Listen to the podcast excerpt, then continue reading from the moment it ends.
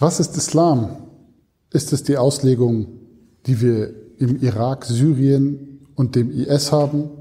Oder ist es auf der anderen Seite, was wir jetzt hier in Europa, Amerika sehen?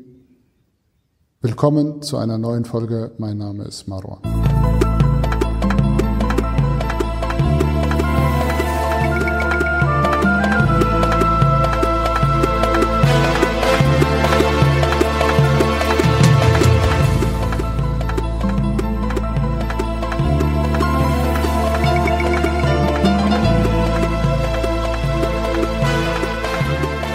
Der Islam hat keinen Papst und hat noch nicht mal eine Kirche, die für sich festlegen können, das ist Islam. Was ist also Islam?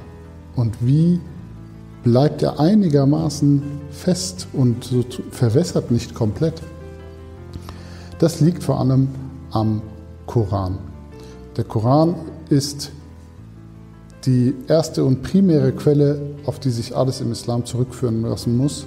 Und der Islam wird durch die Auslegung des Korans definiert. Darüber hinaus ist natürlich, äh, hat Priorität die Auslegung des Propheten Mohammed und seine Praxis, wie er die koranischen Ayat und den Koran insgesamt in das Leben übertragen hat, hat ist ähm, die zweite wichtige Quelle.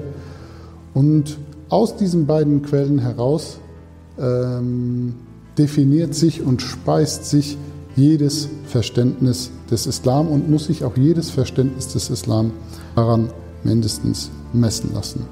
Kommen wir nun zu den einzelnen äh, Ringen und Dimensionen, die der Islam hat. Gut, kommen wir zum allerersten, der Kern der Botschaft. Der Koran widmet sich etwa zu einem Drittel ähm, dem Fundament und Kern der Botschaft und gibt uns Antworten auf die großen Fragen. Hm? Woher kommen wir zum Beispiel? Und dann sagt der Koran, und wir haben euch ja erschaffen, hierauf haben wir euch gestaltet.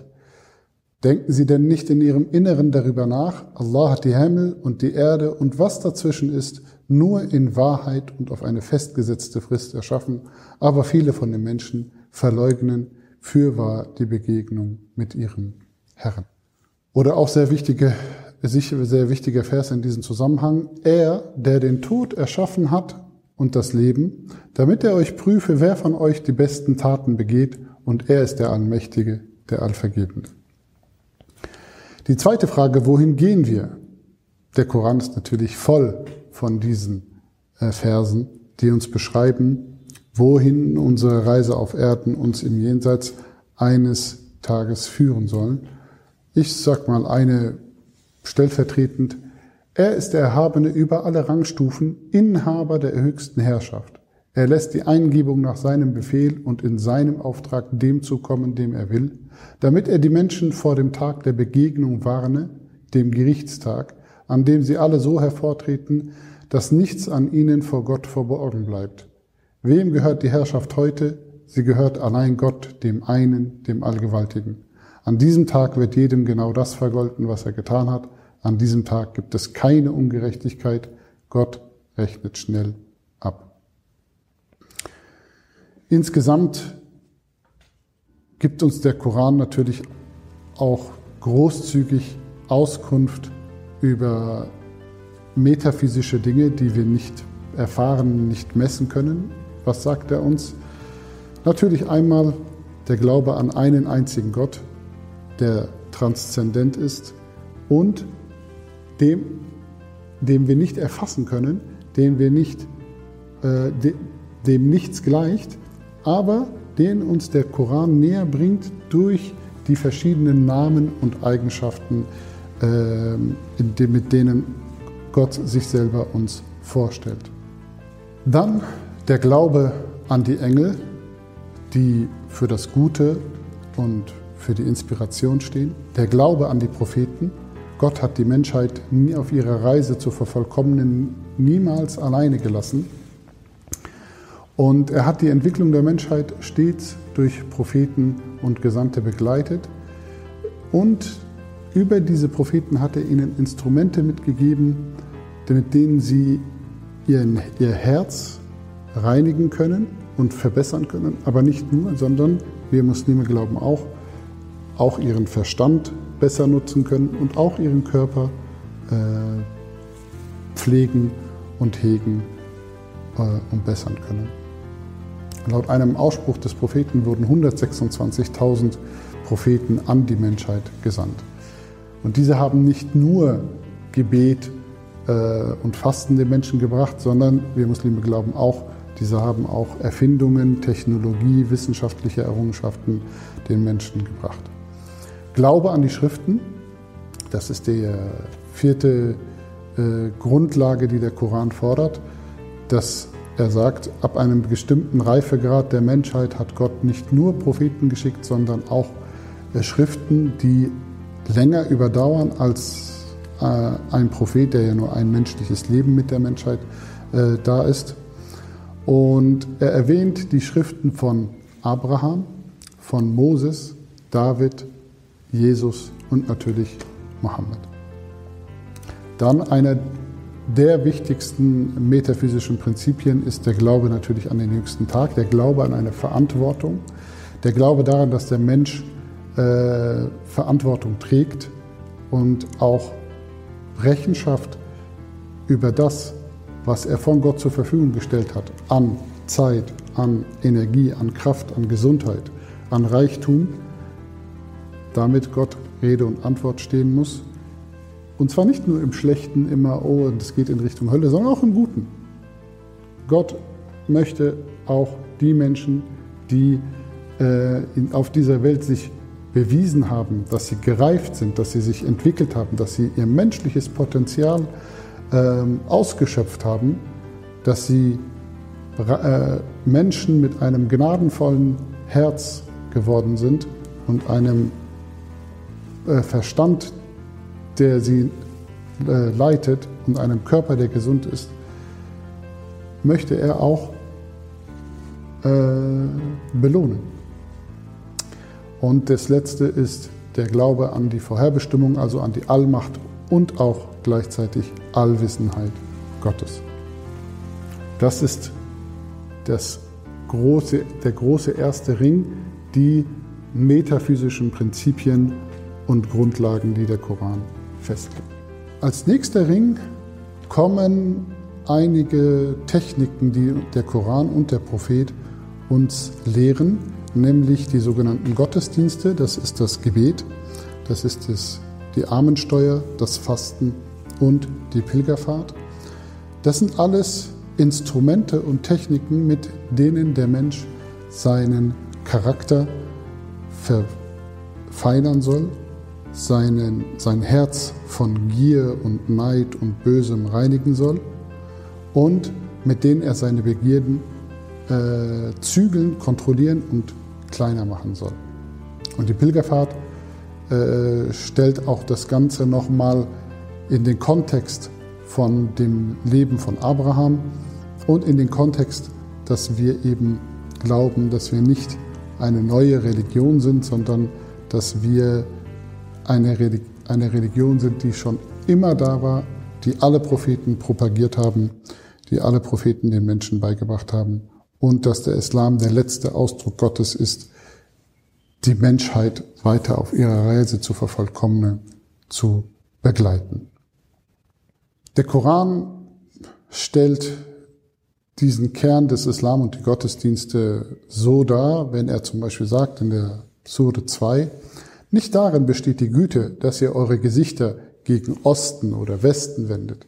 Güte ist vielmehr, dass man an Allah, den jüngsten Tag, die Engel, die Bücher und die Propheten glaubt und vom Besitz, obwohl man ihn liebt, der Verwandtschaft, den Weisen, den Armen, dem Sohn des Weges, also dem Reisenden, den Bettlern und für den Loskauf von Sklaven hergibt, das Gebet verrichtet, die Abgabe entrichtet. Und diejenigen, die ihre Verpflichtung einhalten, wenn sie eine eingegangen sind. Und diejenigen, die standhaft bleiben in Not, Leid und Kriegszeiten, das sind diejenigen, die wahrhaftig sind und das sind die Gottesfürchtigen. Und jetzt werden in diesem Koranvers schon der dritte Ring angesprochen, nämlich jetzt haben wir Islam besteht aus dem Glauben an diese metaphysischen Prinzipien, den Techniken zur Kontrolle und Reinigung des Herzens und des Verstandes und so weiter. Aber das alles soll auch zu etwas führen, das soll alles soll eine Funktion haben. Und eine der Hauptfunktionen des Islam ist es, den Charakter zu reinigen und eine gute Moral zu haben. Und das nennen wir auf Arabisch Akhlaq. Die religiösen Techniken und unsere Überzeugungen haben also laut dem Koran eine Funktion und sind nicht nur eine Art von Zauberei oder Zauberworte, die wir sprechen. Der Koran selber drückt dies so aus, und wir, also Gott spricht von sich in Wir-Form, entsandten dich, der spricht hier direkt den Propheten Mohammed an, und wir entsandten dich nur aus Barmherzigkeit für alle Welten. Der Prophet führt auch weiter aus, er sagt, ich bin entsandt worden, um die Tugenden zu vervollkommnen. Der Zusammenhang zwischen einer gelebten Religiosität und einem guten Charakter bzw. Moral wird vielfach vom Koran und vom Propheten betont und auch verankert. Sowohl der Koran als auch der Prophet warnen uns davor, das Band zwischen diesen, zwischen Glauben und Religiosität und Charakter reißen zu lassen.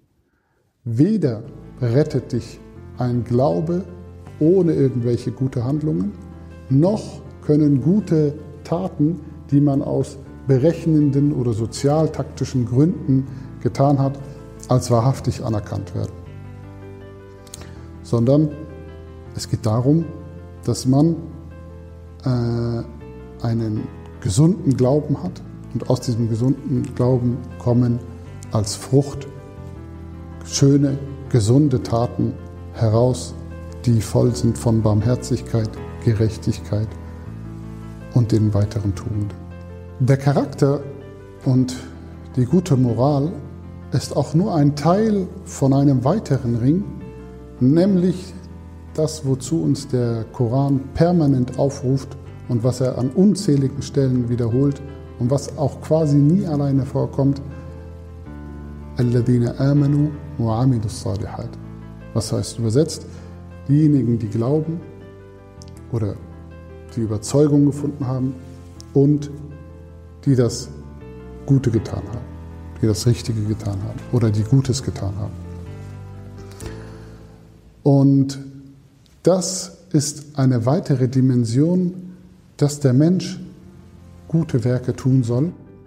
Und das ist auch etwas, was wir verbinden müssen mit dem weiteren Sinn, den uns der Koran gibt. Er sagt ja einmal, ähm, er hat das Leben und den Tod erschaffen, auf das er uns prüfe, wer von uns die besten Taten macht.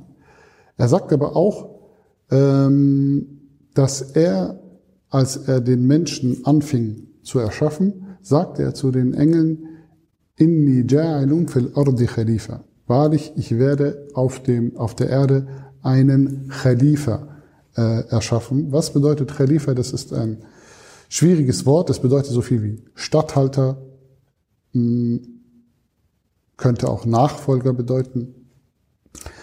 Ein Statthalter, der konkret die Erde weiter erbauen soll und weiter äh, den Fortschritt weiterbringen soll und das Universum erforschen und vor allem die Zielkonflikte zwischen den verschiedenen Grundwerten, wie zum Beispiel Freiheit, Gerechtigkeit, Barmherzigkeit, Sicherheit. Das sind ja alles Werte, an die wir, die meisten der Menschen glauben und die wir auch hochhalten. Aber all diese Werte haben auch Zielkonflikte. Es gibt nicht hundertprozentige Gerechtigkeit bei hundertprozentiger Freiheit. Und so weiter und so fort.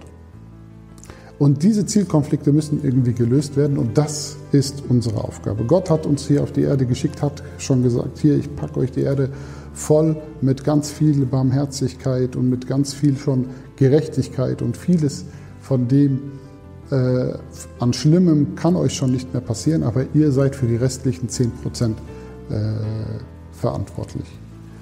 Und wir sollen ähm, in, auf dieser Erde tatsächlich wirken, uns nicht von dieser Erde zurückziehen, von diesem Diesseits zurückziehen, sondern in dieses Diesseits hineinwirken und Kraft unserer Religiosität dieses Diesseits verbessern und das Gute, was hier schon ist, auf die 100 Prozent voranbringen. So, jetzt haben wir schon einiges besprochen, aber spätestens jetzt ist uns ja klar geworden, um das alles wirklich leisten zu können, stellt das sehr hohe Ansprüche an unsere Reflexionsfähigkeit und vor allem auch auf unsere Selbstreflexion. Es gilt eigentlich, und das ist für die heutige Zeit wichtiger denn je, denn wir leben jetzt in einer Welt, die sich immer schneller wandelt, ständig zu erforschen und zu diskutieren, was ein gutes Leben in der aktuellen Zeit und dem Ort ausmacht. Und die ethische Entwicklung muss mit dem technischen und gesellschaftlichen Fortschritt Schritt halten. Und das ist eine unglaubliche Aufgabe. Wir Muslime dürfen uns das keinesfalls zulassen, dass der Islam zu bloßen Ritualen oder hergesagten Formeln verkommt. Man darf auch nicht zulassen, dass der Mensch ob der Religion aus dem Fokus gerät. Denn am Ende ist die Religion für den Menschen da und nicht umgekehrt.